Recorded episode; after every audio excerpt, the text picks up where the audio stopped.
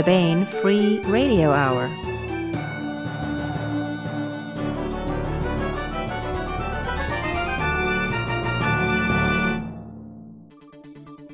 On the podcast, whose star this is very clever. His house is in the warts, however. He will not see us stopping here to make our carbon-based endeavor. But we've miles to go before we sleep. Miles to go before we sleep.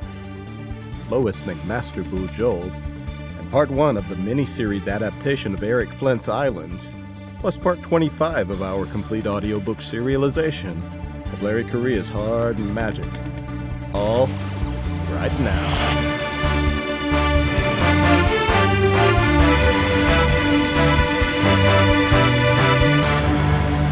Welcome to the Baen Free Radio Hour podcast. It's an honor to have you along.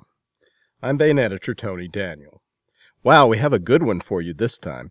We have part 1 of a 2-part interview with Lois McMaster Bujold. She discusses her Vorkosigan saga novel Memory, which has been reissued this month in a nice new trade paperback format. We'll discuss the creation of Memory with Lois and many other things Miles and Vorkosigan. We also continue with our complete audiobook serialization of Larry Correa's Hard Magic as read by Bronson Pinchot. And starting with this podcast, Baen Books Audio Drama presents the first installment of a 4-part audio drama miniseries, Eric Flint's Islands, set in the world of the Belisarius series by Eric Flint and David Drake. This is an entirely original adaptation. It's a show, not an audiobook.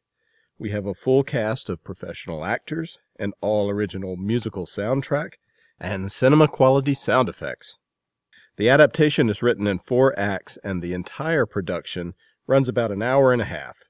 So we will present Act 1 of Islands this time on the podcast. Act 2 will debut next Friday, Act 3 the following week, and the finale will appear on October 9th.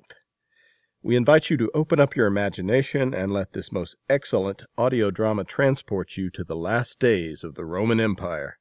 But this is a Roman Empire that has been radically changed by the introduction of technology from the future. Islands has all that, plus war, sword fights, ironclad steamships, and an epic love story. So that will be coming right up after the interview with Lois Bujold. But before we get to the good stuff, here's a bit of news. The September Earchs have been released into the wild. Now, an Earch is the prehistoric ancestor of the California condor, known for snatching up hunter-gatherers wholesale and dropping them from great heights, sometimes to obtain food, but mostly just for the heck of it. In fact, it's speculated that the Earch may have been responsible for the disappearance of the Neanderthals. Earchs were said to have liked lowbrow cuisine. No. An eARC is actually an electronic advanced reading copy of a book. These are the unproofread earliest version of an author's work.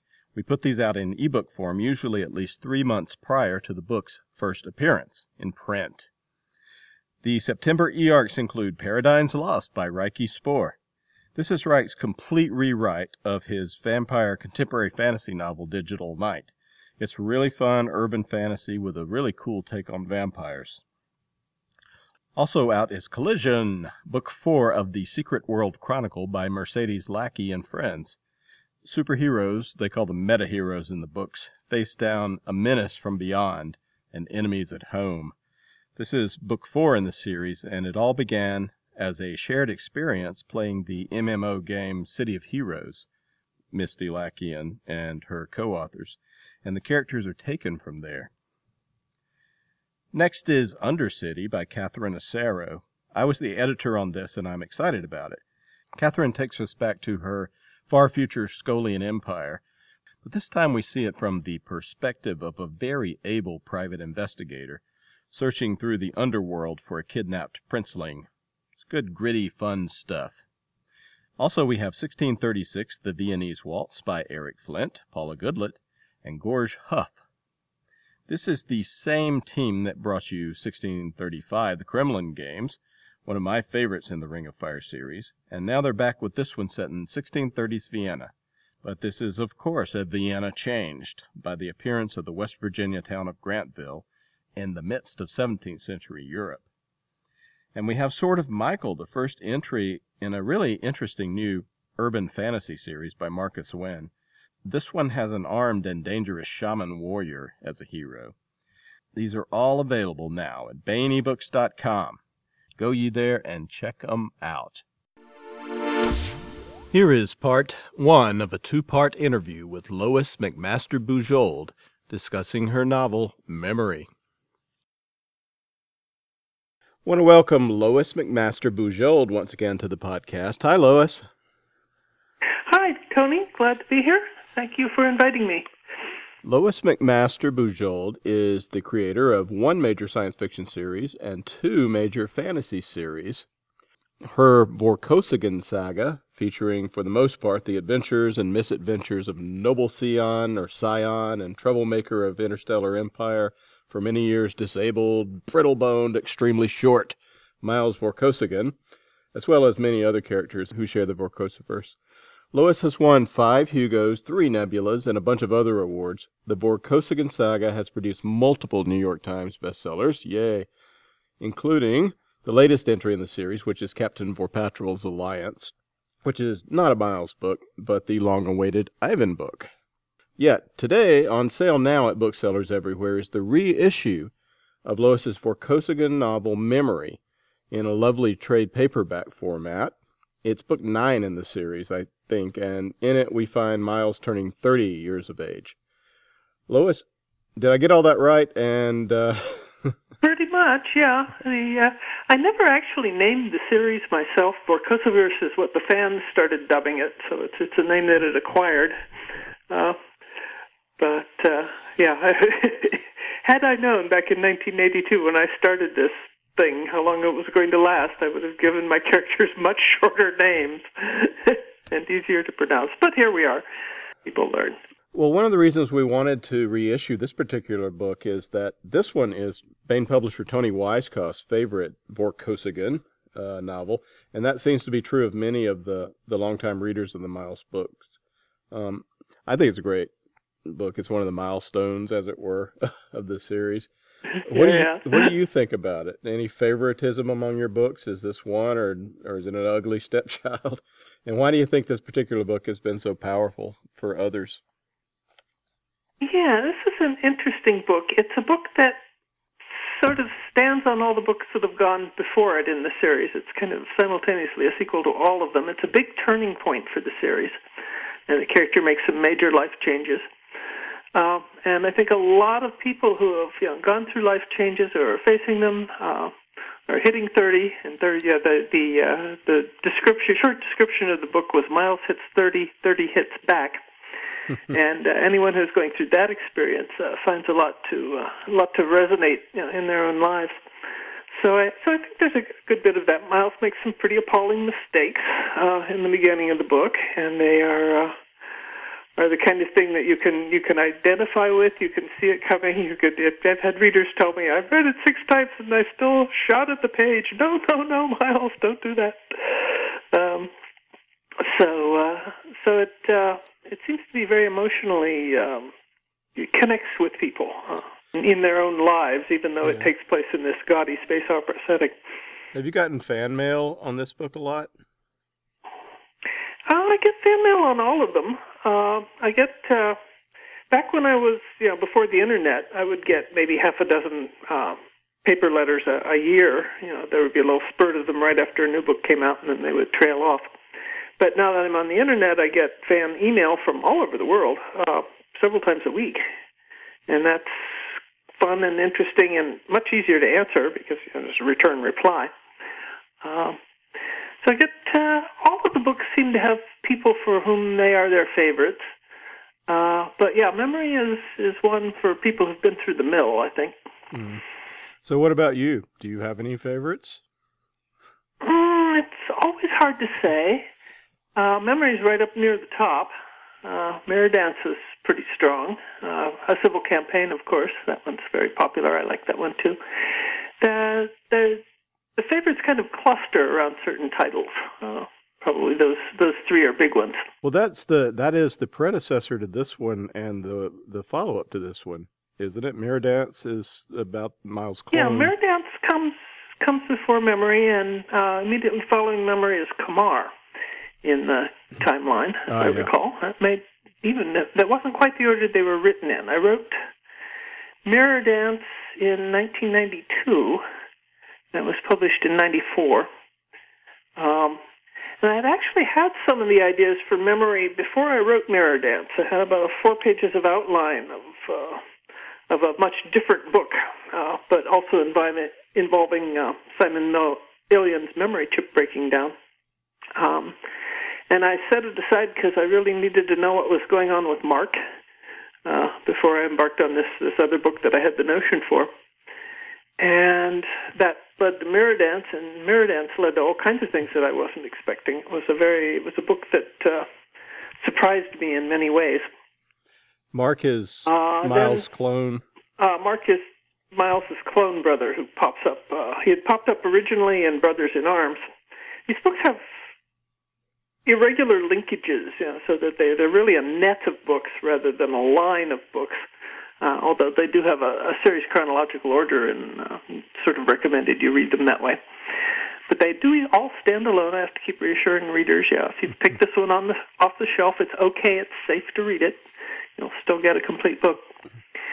But, so it's sequencing books here. So we had Mirror Dance, and that made a huge difference in my characters' lives. I think between Mirror Dance and Memory, I had a drop-back book I wrote, Cetaganda, which was a prequel. Jump back to when Miles was 10 years younger, and he and his cousin Ivan Vorpatril were sent as envoys to a state funeral and had assorted misadventures there. And that was a lighter book, and I think I needed that breather before I tackled Memory, which had weightier issues. Well, there's so much, Rich. I'm tempted to dive into the world of Cetaganda, but we better skip that for now. I love all these that books cross-connect. You pull on the web and you get buried in 15 volumes, but not all at once. You can take them one at a time. Yeah. Well, you can certainly read Memory as a standalone. Yeah. So we find Miles. He's come back from death, basically cryosuspension. And he's been hiding a hidden ailment. And Miles usually is pretty exacting toward his duties in ImpSec and the Barrayaran military. Why does he have this near career-ending lapse of judgment? And probably we can say what it is. At this point. He came out of Mirror Dance with a seizure disorder. And it didn't go away. He thought it was going to. He kept thinking he was getting better, and then he'd get another one, and it was like, oh no, do something else. He had spent the prior 10 years and several books working up a separate covert ops identity as Admiral Miles Naismith of the Dandari Free Mercenary Fleet. And he had invested a huge amount of his soul into this created persona. It had really kind of cannibalized the rest of his life. He really wanted to be Admiral Naismith. Admiral Naismith allowed him to do all kinds of things he couldn't do as Lord Miles Vorkosigan. And for a long period of time, it was a growth opportunity for him. It was something he grew into. It allowed him to grow in ways that he couldn't grow back in his much more constrained homeworld. He kind of got to the point where he had learned everything he could learn from it. But he'd become addicted to the personality because it was so much more rewarding. And so when the seizure disorder came up that would bounce him out of field work as an ImpSec operative, he concealed it. And then it came out and bit him. We have the opening scene where he has just discovered that he has done something very, very bad while he was having a seizure. And he tries to cover it up, because he doesn't want to give up Miles Naismith. Mm-hmm. And that's really, he's trying to survive in this double identity, because he doesn't think he can go back to just being Lord Vorkosigan, because the Lord Vorkosigan he remembers is the Lord Vorkosigan who's teen years and much more constrained, smaller, earlier life. So he he doesn't want to go back, and he doesn't see how he can go on for a while there. Well, he says at some point early on that if he had discovered somebody that made the lapse in judgment that he did, he would come down on him like a ton of bricks. Oh yeah, he had no. His brain was like divided in half. It was so far up the river denial that he couldn't get back down. He really he knew better. Mm-hmm. There was no excuse for this, but he was pretty desperate. So he comes back, fighting for his life. He felt, he's basically living two lives. One as an operative for the Empire, and the other as this mercenary commander, mm-hmm. swashbuckling and having fun. So it was where all the fun was. I had an interesting conversation with Jim Baen way back when I was writing Mountains of Mourning, I think it was. And it was very early in the series, and the question is whether it should be called the Miles Vorkosigan series or the Miles Naismith series. And Jim was pumping for the Miles Naismith series because he, like Miles, thought that was where the action was. And I sort of wrote the Mountains of Mourning as a declaration that no, actually, Miles is going to be anchored on Barrayar, and this really needs to be the Miles Vorkosigan series. Even though I hadn't envisioned any of these later books yet, so that was an early thing, and it was probably part of the seeds of memory. Thinking about these issues of running two identities and which one's the real you, and what happens when you get mixed up. And where does your growth lie? So all of that kind of personal stuff sort of went into the pot and bubbled for a long time, and then came out as this book. Well, it's not just Miles who's having personality issues. Mm-hmm. When Miles returns, he discovers that his boss, director of ImpSec, that's IMPSEC, by the way.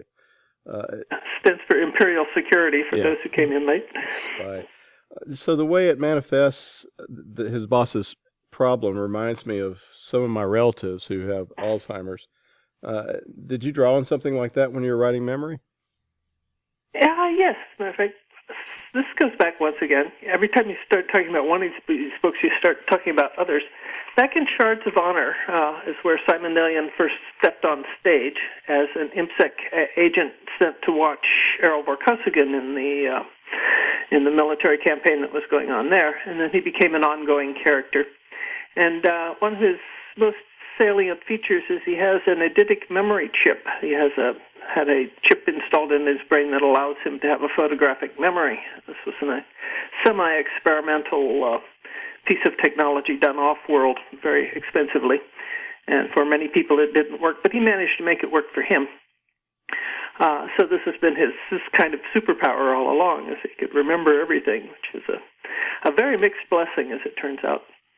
But, the thing about technologies is they go wrong, and I thought, what would happen if his memory chip went wrong? And my initial idea for the story was actually that his chip would break down and Miles would take him to the planet where it was originally installed and try to get a repair. But that was before I wrote Mirror Dance and had better ideas. But the other thing that fed into it was visiting my brother-in-law. His wife's mother had Alzheimer's, and she was very well taken care of by her daughter and lived a long time in this dreadful condition. And visiting with her, staying with her in an afternoon while they went out and having these conversations. She couldn't track, but you could still have an interesting conversation with her if you just went where she went, kind of followed it along and sort of did a stream of consciousness thing. It was very fascinating and, of course, very unnerving. Mm-hmm. Most science fiction readers are very... very wedded to the idea of being smart. One of the classic books of science fiction is Flowers for Algernon, mm-hmm. in which a mentally retarded character is made smart through a technology that then breaks down, and then you follow him through his progression, not only to high intelligence, but back down again. And it really freaks science fiction readers. There's a reason it's a classic. Daniel Keyes is the author. Mm-hmm. So there was a little of that in there. There was my relatives and those experiences, those real life experiences. I had also worked back in my 20s as a drug administration technician at Ohio State University hospitals, and part of the time worked on the neurology unit where I saw all kinds of patients with different neurological issues, memories and strokes and all kinds of scary stuff. So all of that went into it. So there was a lot of life experience that was behind this notion. When it finally got onto the page, it was pretty concentrated. Maybe I should skip forward and ask you another question I was planning to ask, which is what was going on in your life at the time you were writing this? Do you remember? I mean, we don't want to get too specific, but do you remember what? Simon's chip. Yeah. But yeah. That would have been soon after my move to Minneapolis. And I was just looking at, before this interview, I was looking up publication dates to kind of jog that memory. Well, Memory came out in 1996, so you must have finished it by 1995. So I was writing it the year that I moved, and also the year that 1995 would have been the year that Mirror Dance actually won the Hugo Award in London. So I remember we had the house move, and 10 days later, the trip to London. It was like very frantic for a while there. But it all worked out. And then I settled down to sort of my new life in Minnesota and moved from Ohio. So that was a very busy year. And no wonder I needed a drop-back book. So Cetaganda was actually the first book I wrote in my new digs in Minneapolis. And then Memory followed because it was ready at that point. I knew what I wanted to do with the ideas. Kids in school. Let's see, it would have been high school for my older child and junior high for my younger. And, so it was a busy life at that time. Had you switched over to word processors at that time? Yeah, I had switched over fairly early on. I had started off on my old college report typewriter with carbon copies back in the early 80s because I had no money. And in the mid-80s, I switched to a very early computer that had a Daisy-Wheel printer. It was an old Coleco Atom with a tape drive. I klooged along for several years. Then I inherited my dad's K-Pro 2 for a couple of years. I did several books on that. And then I started got the first MS-DOS system in the mid-90s, but I wasn't on the net yet. I didn't get on the internet until after I moved to Minneapolis, so it would have been mid-90s, late 90s. What about the milieu of the book? Some people that will come to Memory haven't jumped into the entire Vorkosiverse yet. Okay, where did the Vorkosiverse come from, and what is it? Yeah, it's a semi-generic space opera background. We're picking up the stories about 1,000 years from now, putatively.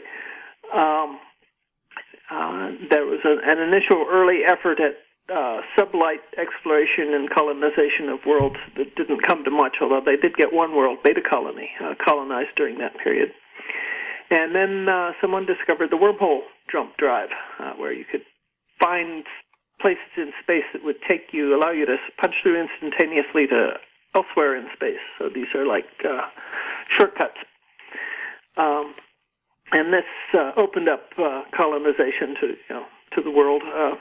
And so there was a diaspora from Earth of everybody going out trying to do assorted colonial experiments, of which Barrayar was a fairly early one. But the wormhole through which it was settled collapsed very shortly after the settlement started, so they became a lost colony for about 600 years and regressed to a more or less feudal culture and technology level. They were just getting back up out of it, heading to the 19th century, just about to get things pulled together when they were rediscovered through another wormhole. By the Nexus at Large, which, of course, had been progressing for all this time.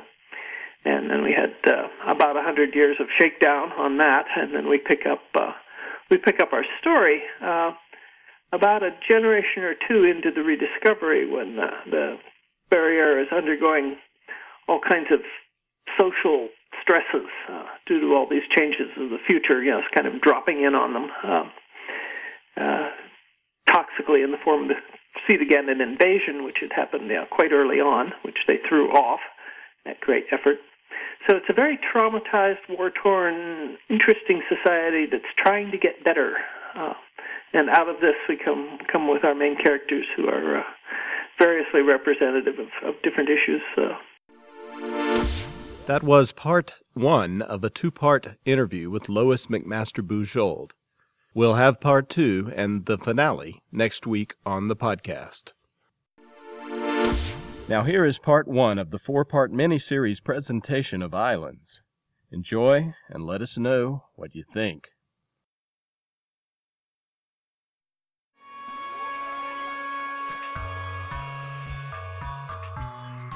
Baen audio drama from Baen Books, the heart of science fiction and fantasy.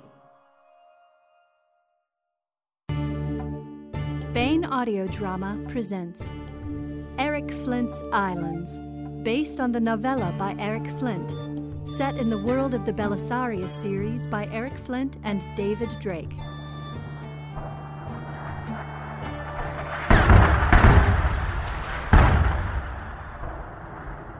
Mortala Kotu Medalo! Babachida Mim Hai! Incoming! Get down! Get down! Get behind the wall! You heard the captain! Behind the ramparts, you lazy dogs! Don't have to tell me twice, Sarge. Flowers are having us for lunch! The young captain will see us through. Run! Run, you dogs! Run for your lives! You get down too, sir! I will look! Ah! Sir, are you alright? Captain Serenites, sir! It hurts! Sir, are you hit? That was close, sir. If you hadn't have given the order, that mortar would have cut us all to pieces. Sir? Sir, let me turn you over. Is it... what happened? Holy am I... Mary, Mother of God. Is it... it can't be night already, can it? Saints protect us. What is it, Luke?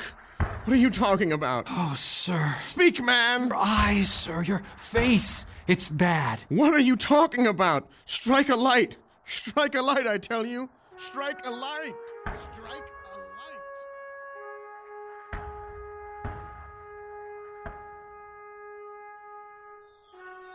My name is Luke of Elephonesis. I am aide-de-camp to Captain Calipodius Serenites of the Roman legions now fighting in India. Yes, that Calipodius. Calipodius the Blind. It is almost impossible to believe what a year can do. It can make a boy into a man, a girl into a woman. For you see, before Calipodius became a great and revered captain who led his men bravely in battle, and then Calipodius the Blind, whom you undoubtedly know, he was simply a 17-year-old boy about to enter into an arranged marriage that the young woman involved most decidedly did not want to take place.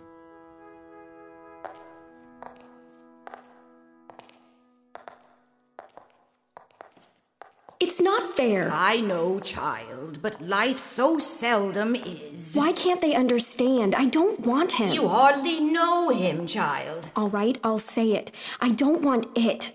The moment I become his wife, my life ends. Heaven forfend. Don't speak in such a way, Anna. I want to be left alone. I want to find my own path. I am 17 years old. I've hardly lived. True enough. And I want books. Books and stories and science and philosophy for the rest of my life.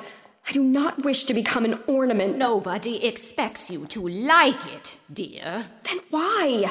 Why must I be sold into a life of utter misery, utter boredom? Look around, Anna Melicini.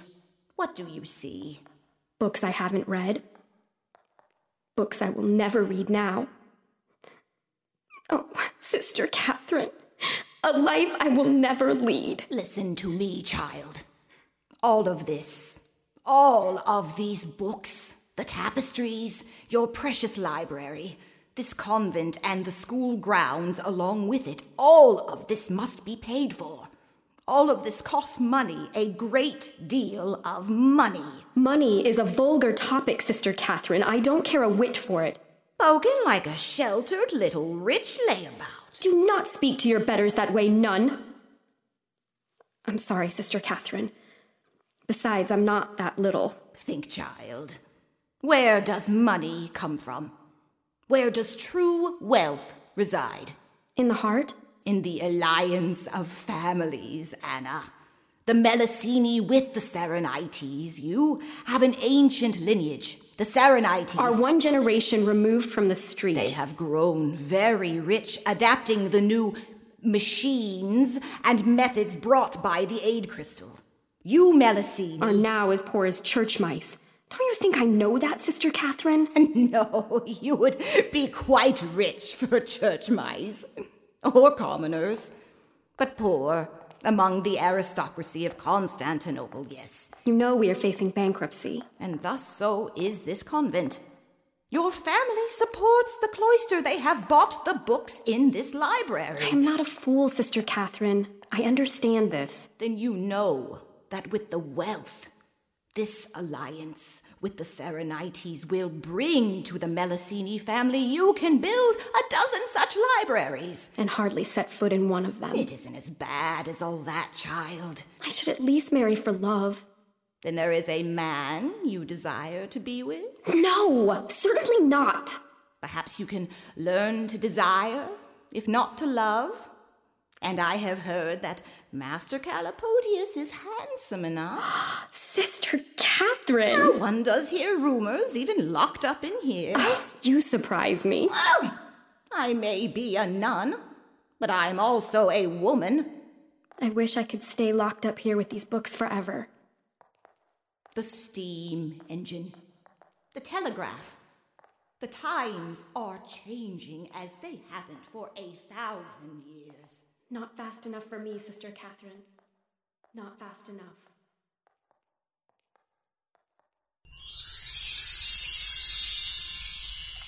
Dear Anna, I died that day, or thought I had. I was finally achieving the glory I left home to find. The Malwa made a great charge at the ramparts, but we repelled him. My men held firm. Oh, we rained a terrible fire upon those troops. Bullets, bombs, exploding shells. I was everywhere along the wall, giving orders like a professional. We won, Anna. But one mortar, one parting shot from their rear guard. Feeble, pointless. Our enemy was defeated. They were in retreat. The parting shot. And it took half my face. Anna, I'm blind. All right, I've got it all, sir. Want me to read it back to you? No. It's too long for the telegraph. Put it on the mail packet home to Constantinople. Very good, sir. The Iron Triangle usually has reliable courier service to Constantinople, even though I hear the Malwa do their best to blow every ship that passes out of the water. Oh, well. We'll have to trust to the General, sir. Captain Serenites, welcome to the Iron Triangle. I know I shouldn't have come, General, but I felt so useless downriver. Maybe I can help with supplies. Or something. Calapodius, it is good to have you here. I may not be able to see, but I can still count, even if... Forget that. I've got enough supply clerks. Then there is nothing for me. Not at all. The truth is, lad, I'm delighted to see you. We're relying on telegraph here on the island for communication with the rest of the army. But the telegraph's a new thing for everyone. I know code. I could be a telegraph clerk. I could do it, sir. Had in mind something a little more complicated. This command bunker is full of people shouting at cross purposes. I need a good officer who can take charge and organize this damn mess. You would have a blind man do this? Being blind won't be a handicap at all for this work. Probably be a blessing. General, I never expected to command again. I don't know what to say. Say yes, Captain Serenites. My tutors thought highly of my grammar and rhetoric. If nothing else, I'm sure I can improve the quality of the messages. Calapodius, your reports are always clear, concise, and perfectly detailed. You do write them yourself, don't you? Of course, sir. I would never trust that task to anyone else. Then it's settled.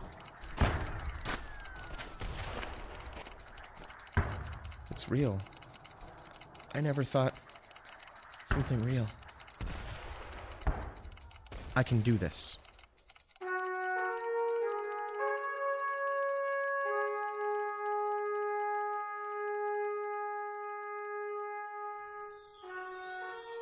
And it was something my captain was good at. Within days, he understood the problem. Within a week, he had General Belisarius's communication center humming like a well-organized beehive. Yes, Calapodius found his place on the island known as the Iron Triangle. Being blind, he had come to realize, did not mean the end of life, although it did transform his dreams of fame and glory into much softer and more muted colors.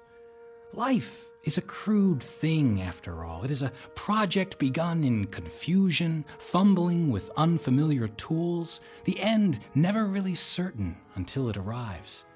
It is not unlike a blind man attending to his toilet. And to think a year before, another had believed her life at an end, as surely as had blind Calapodius. Who? Anna, Calapodius's new wife, of course.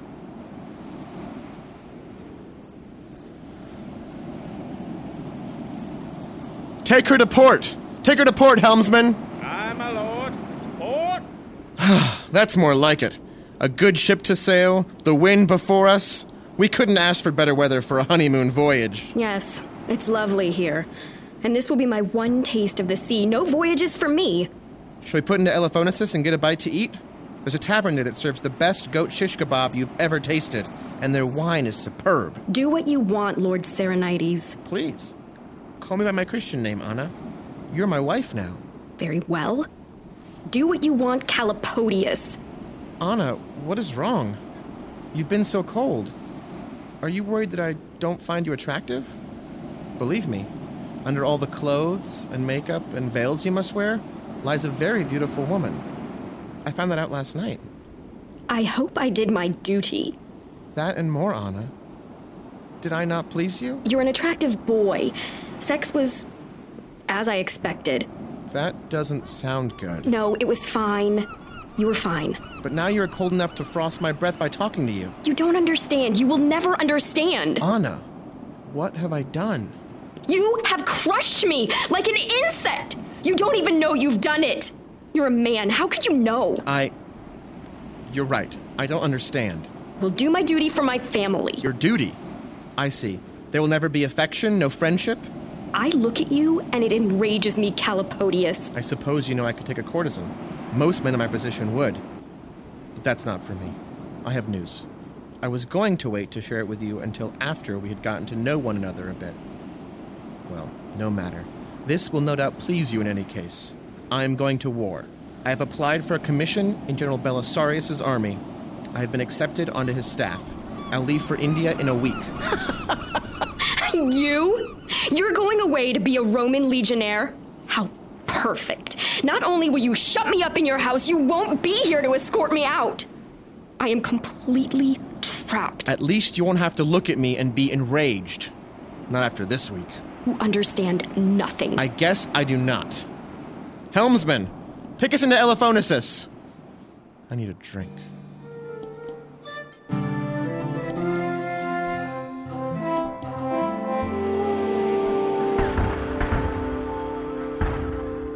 Captain Serenites, Persian command at Daru Landing report Malwa incursion from the north-northeast. Looks to be regiment size, sir. Very well. Write it up, triplicate. One copy to General Belisarius, one for command staff, one for the files. First, CQ them for immediate reply. Yes, sir. They say there was hard fighting, but it's contained. Situation nominal. Make a note of that and include it with the file. Yes, sir. General Belisarius. You know me by the sound of my footsteps, Calapodius. Impressive. General, with my eyes gone, my other senses have improved tenfold. And my memory as well. It had to so that I could get around. But what's that I heard about Quaggar Landing? Regiment size infantry attack, situation nominal. Maybe. Or maybe it's a feint by Link. That alien intelligence rarely makes a move without a reason. He cares nothing for the lives of his troops, but he won't have spent them to no purpose. Let's keep our ears to the ground, up and down the line, Captain. Yes, sir. General, yes. I have been thinking. A man does what he can. I am blind, but I am also educated and rich. These soldiers around us, they have helped me on my way far more than I have helped them. They have their own dreams and their own glory. I can't share that glory directly anymore. But if I could save it for the world... Out with it, lad. I do have a few pressing concerns at the moment. A record, sir. A history. A history of your campaign. Of the war. Of the coming of the Asante Shard Aid, with all of its information about the future it shared with you. Of the coming of its malevolent counterpart, Link. A complete account.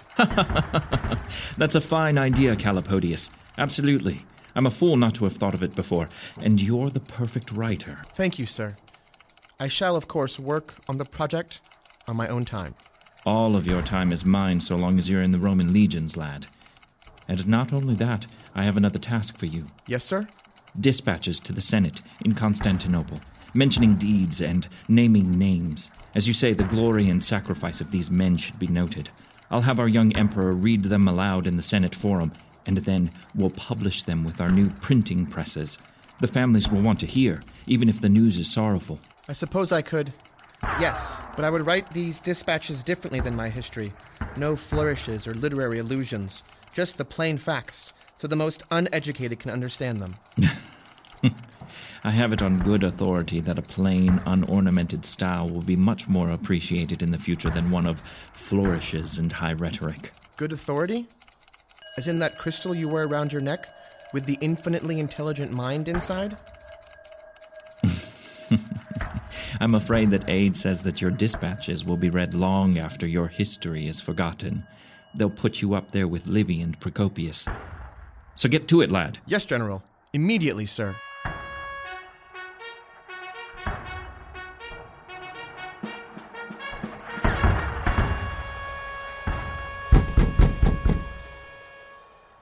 Is this the bunker of Calipodius the Blind? Who wants to know? We're from the 13th. We're Antioch men. The general sent us. Bring them in, Luke. Bring them in.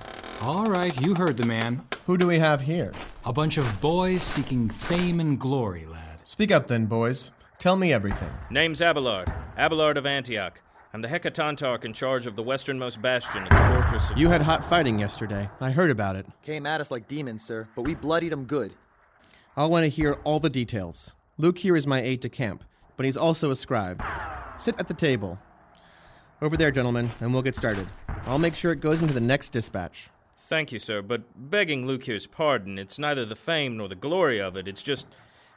Your dispatches get read to the Senate, sir, each and every one, by the Emperor himself, and then the Emperor, by express command, has them printed and posted all over the Empire. The printing press is a wonderful new thing. You see, we want it for our families, sir.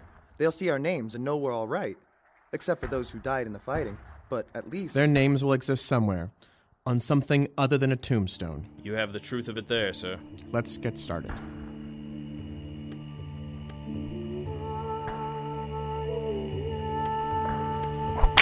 Get that baggage unloaded, you dogs, or I'll take the skin off your backs and leave you to rot in this godforsaken spot. You push us much harder, Captain, and you'll be the one rotten.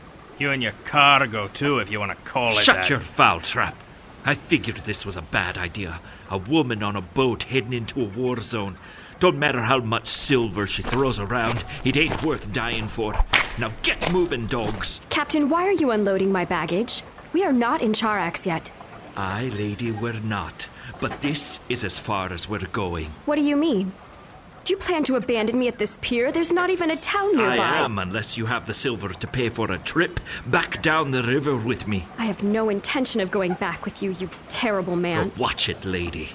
There's those in these parts what won't take such insults as I do. But I hired you and your men to protect me. I paid you good money. You swore to Mother Mary. No amount of Roman silver's worth dying for, lady. Besides, I ain't exactly a Christian. Certainly are not. Leave my things and get out of here. I'll find another way to my husband. My very wealthy husband. I'll do that. Come on, boys. Drop that pile of woman's garbage and let's get underway. Word to the wise, lady. Them rivermen over there under that neem tree look mighty friendly, if you know what I mean. And them three soldiers over by yonder well probably wouldn't mind being your friends, neither. You son of a bitch! Good riddance, your ladyship. Haul away, boys. Let's get while the getting's good. Send us a note when you get there, your ladyship, so as we can know you arrive all safe and sound. Maybe you can get that blind writer fellow to put you in one of his dispatches, else we'll be worried stiff. Go to hell. Oh, Mother Mary, what have I gotten myself into? What do we have here? Looks like a real Constantinople lady. How did they even breathe in what you are wearing? Looks like a walking tent to me. I would not mind crawling under that tent to see what is inside. Leave me alone. Leave me alone. No, no, princess. That's not going to happen. Always wanted to find out if it's true what they say. Come here. Let me go. Let me go, damn you! Yes, they say you Roman bitches shave your legs so fine and smooth. We'll soon find out when I take that... Yeah, gods of the fathers! Look at this, will you? What? What do you have there? Silver. Roman silver, enough to choke on. Put that down. Those are my only funds. I need them to keep going. I need them to find him. Oh, we'll have your silver. Please. And we'll have you over and over again. Oh, Mary... Angels! Shut up with that blasphemous cunt! See this knife, Roman whore? You stay planted right here if you know what's good for you, or I'll cut your eyes out. No, no! I'll be back for you. Get your hands off those coins if you value your fingers. We'll split it 8 ways among us, all right and proper. Damn right. You said it. Oh, God. Oh, God. What am I going to do?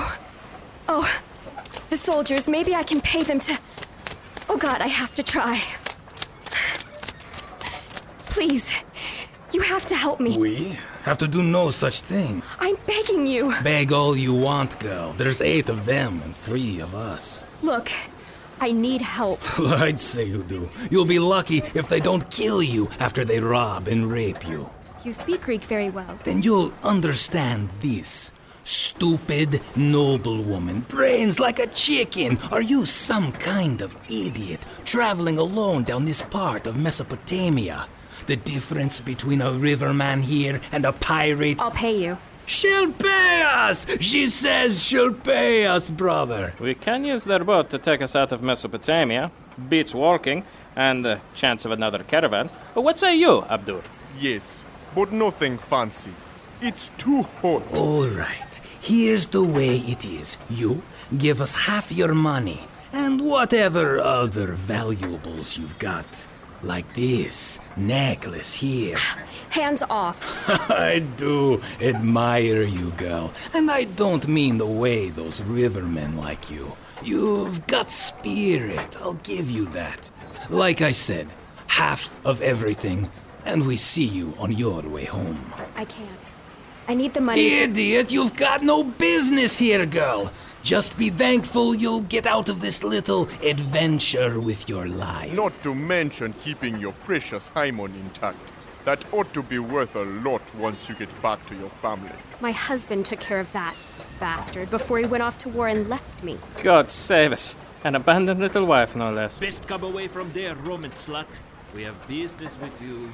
There's 8 of us and 3 of them. Hey, we don't want any trouble. I'm sure we can work something out. The hell we can. We'll be there as soon as we get this properly split. And then you'd better hand her over. Think you're the first woman got abandoned by a husband looking to make his fortune in war? He already has a fortune. He went looking for fame. And he found it too, damn him. And what is the name of this paragon of martial virtue? Anthony the Illustrious Courier. He is famous, at least in Constantinople, after Belisarius's letter was read to the Senate, and his own dispatches too. Belisarius? What does the general got to do with your husband? What's this husband's name? Calipodius. Calipodius Serenites. Are you trying to tell us you are the wife of Calipodius the Blind? Yes, they tell me he is blind now. He was blind to me before. If you are lying... Why would I lie? As you say, why would you lie? And how do you expect me to prove it anyway? Can you read? I have his letters to me. Do you know him yourself? No less, we don't. We thought we were rich after Charax. We left the general service there. My name is Illus. This is my kid brother, Catomenes. We had enough money to buy us a big farm back home, and Abdul here decided to go in. I'm sick of the desert. Never did like camel. All right. Time to hand over the room and slot. Come to think of it, I'm sick of thieves and rapists, too. I'd tell you to stay back, girl, but I think you've at least got enough sense to do that.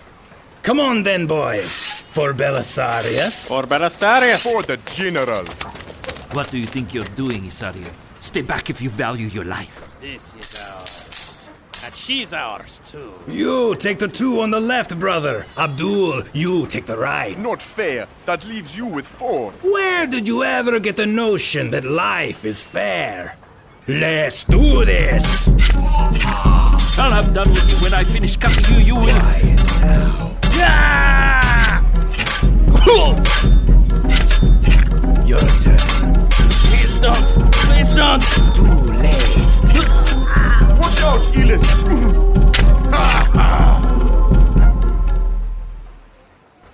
Well, brother Illus, that was easier than I thought it would be. And who said you could have three, Abdul?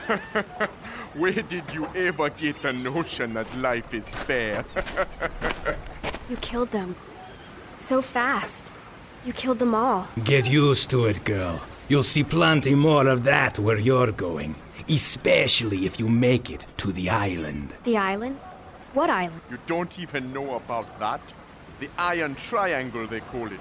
Where your husband is, along with the General, right in the mouth of the Malwa horde. I didn't know it was an island. I only knew it was somewhere in India. God save us. Somewhere in India. India is kind of a big place, your ladyship. It's where the General is making his stand, facing 100,000 Malwa. Let's hope you learn something by the time we get to Charax. You're going to take me? You're going to take me? Well, to tell the truth, we've been having second thoughts about mustering out. It seems a shame to miss out on looting Malwa itself. Yes, we'll take you, girl. Hell yes. I assume you'll recommend us to the General? I'd really prefer a better assignment this time than being on the front lines. A bit dicey that, when the General's running the show. He does insist on fighting. I imagine my husband needs a bodyguard. And he's certainly rich enough to pay for it. Done, wife of Calipodius the Blind. Done and done.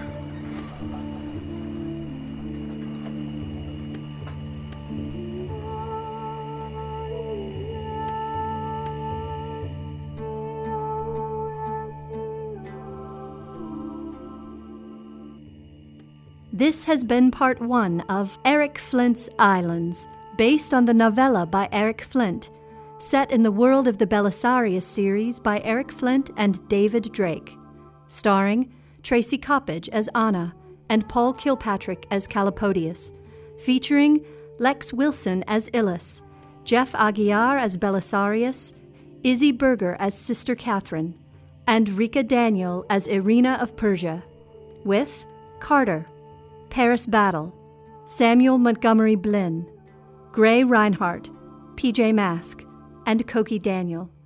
Sound engineers, Barry Jacob and Craig Brandwine. Music by Maddie Karras and Sherry Leone. Adaptation and script by Tony Daniel. Directed by Jerome Davis. Baen Books publisher Tony Weiskopf. This audio drama is copyright 2014 by Baen Books.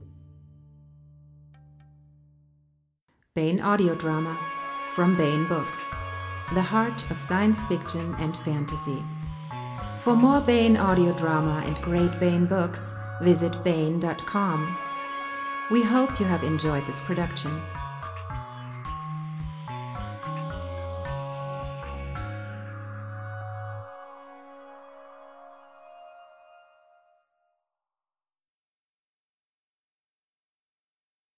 And now here is part 25 of the complete audiobook serialization of Larry Correa's Hard Magic, as read by Bronson Pinchot. This portion of Hard Magic is provided by Audible.com. Get the complete audiobook at Audible.com now. If you are not a subscriber, you can get the entire audiobook free, or choose from more than 100,000 other titles when you try Audible free for 30 days. Here's what has gone before. It's the 1930s in America, but it's an America that has been magically changed. In the 1860s, a handful of people from all walks of life were visited with special magical talents, and each generation more are so affected. These people are called actives. Most actives use their power for good, but some don't. Jake Sullivan is a private eye. He's also a former soldier, an ex-con, and an active heavy, the type of active that controls the force of gravity. Jake is good at this. Jake has been recruited by a mysterious secret organization of actives dedicated to seeing humanity through a possible magic-based apocalypse. They are known as the Grimnoir Knights. If the Grimnoir are to be believed, the evil forces of magic introduced into the world have reached a peak, and the apocalyptic finale of humanity may be about to begin. Here's part 25 of the complete audiobook serialization of Larry Correa's Hard Magic. Tremonton, Utah. Sullivan sat under the shade of a scraggly tree. The narrow box canyon was covered in the little trees, hardly more than sagebrush, and the grass was tall and yellow. The gentle hills were broken with occasional gashes of ancient stone. It was a beautiful spot in its own rugged way. He could see why the old Grim Noir had chosen this as his hiding spot. The Box Elder County Sheriff's deputies were still combing through the wreckage of the cabin, but Sullivan pieced together what had happened after a few minutes of wandering around. 2 cars full of men had come up the dirt road. Sven Christensen was no fool. He'd abandoned the structure, which was the obvious target, and headed up one of the hills. Despite Garrett saying that the old Dane was in his late 60s, he'd managed to lug a Browning 1919 and its tripod up there, and when the men in the cars had proven to be who he'd expected, he'd hosed them down. Christensen had picked his targets and fired short, controlled bursts, just like Sullivan had been taught as a machine gunner in the first. There were 6 bodies between the cars and the front of the cabin, all in various states of destruction. A large blood trail through the soft dust showed Sullivan where another man had been plugged bad but had somehow kept moving. 1 car was abandoned, hole through the radiator, puddle underneath. Tracks showed where the other had turned around and left. The walk had left Sullivan winded and his wounds aching, but he'd found the ambush spot. There were over 100 shell casings, and since the Browning ejected straight down, they tended to collect in a pile. Deep pockmarks in the rock showed where the goons had returned fire. It was the other set of tracks that appeared suddenly behind Christensen's position that showed what happened next. The cloven hooves were massive, but the spacing told Sullivan that they came from a bipedal creature. He put his own considerable weight down in the dirt and saw that in comparison the creature had been far heavier. Then the signs became confusing as the summoned had descended on Christensen. There was a claw mark scored into the rock where it had swung and missed. The 3 talons covered almost twice the space as Sullivan's big hand. The dried blood splatter told how it had ended. So now Sullivan sat under a tree, pondering what it all meant, while Heinrich and Garrett were having their turn being questioned. They had arrived 20 minutes after the law. Someone had seen the smoke rising from the valley and called it in. As strangers in the tiny community, they were automatic suspects. A few radio calls and a bit of investigation had confirmed that they'd arrived in Ogden too late to be the killers, but that didn't make them any less suspicious. Garrett was doing the talking, which was for the best, since with a little gentle magic, Garrett could probably talk his way out of near anything. Sullivan figured that Dan would have been smooth even if he didn't have magic. The man sure didn't look like much, but he'd probably make one hell of a door-to-door salesman. Sullivan had taken a liking to him, despite having to constantly check his head to make sure that it wasn't the mouth's magic talking. Heinrich was polite, but it was obvious that he personally didn't like Sullivan much. Jake was fine with that. He didn't really have any friends and wasn't looking to start collecting them either. The 2 Grim Noir joined him under the tree a bit later. "Sheriff says we're free to go," Garrett said. "I guess that old Sven had a reputation in the local Danish community. of having a lot of secrets in his past. They didn't seem too surprised to see him end up like this. What do you think happened? The one big-ass demon got him, Sullivan said. Probably 800 pounds, which means we're dealing with a summoner like I ain't seen since the war.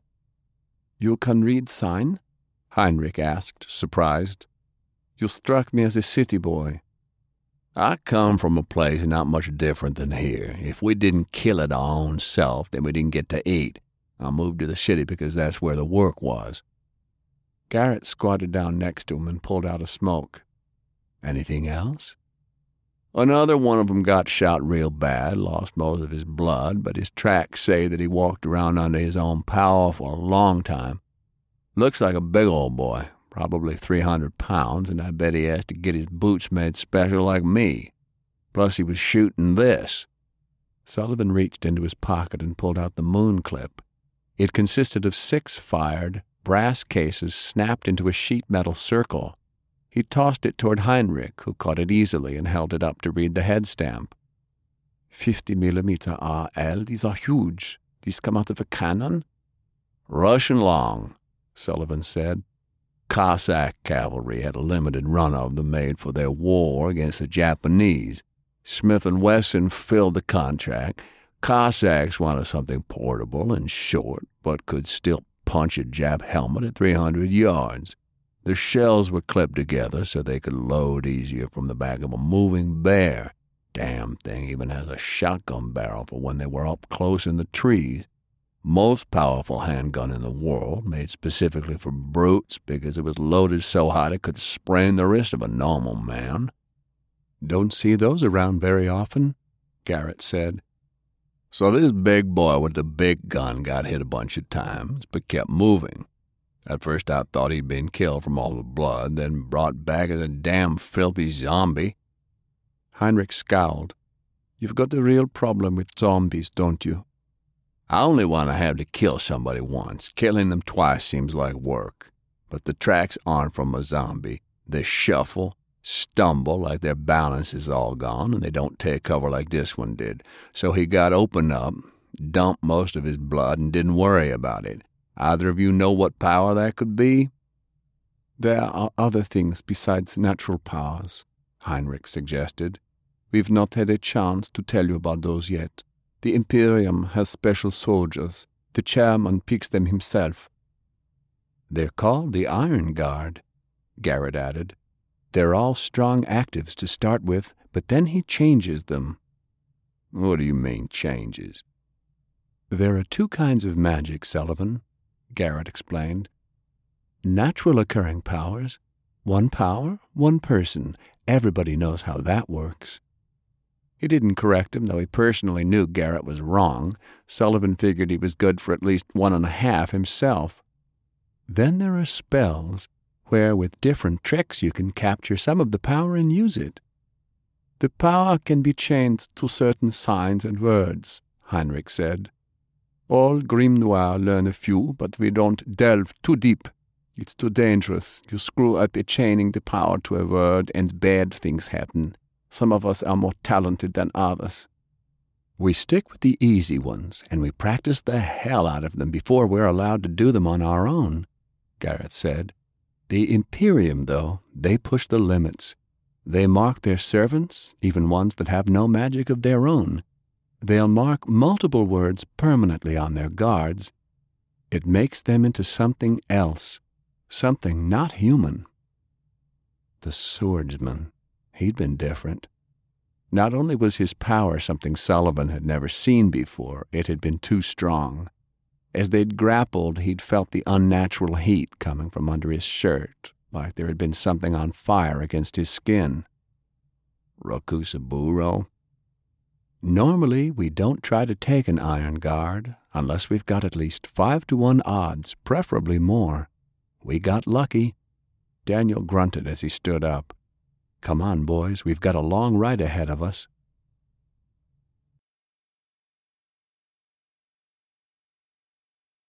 That was part 25 of the complete audiobook serialization of Hard Magic by Larry Correa, read by Bronson Pinchot.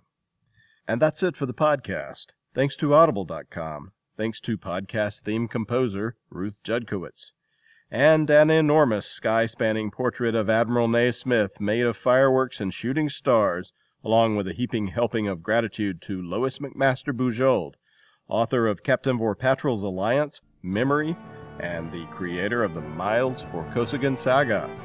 And roses and rockets to the cast and crew of Islands. Woohoo, it's finally debuted! Please join us next time here at the hammering heart of science fiction and fantasy. And keep reaching for the stars.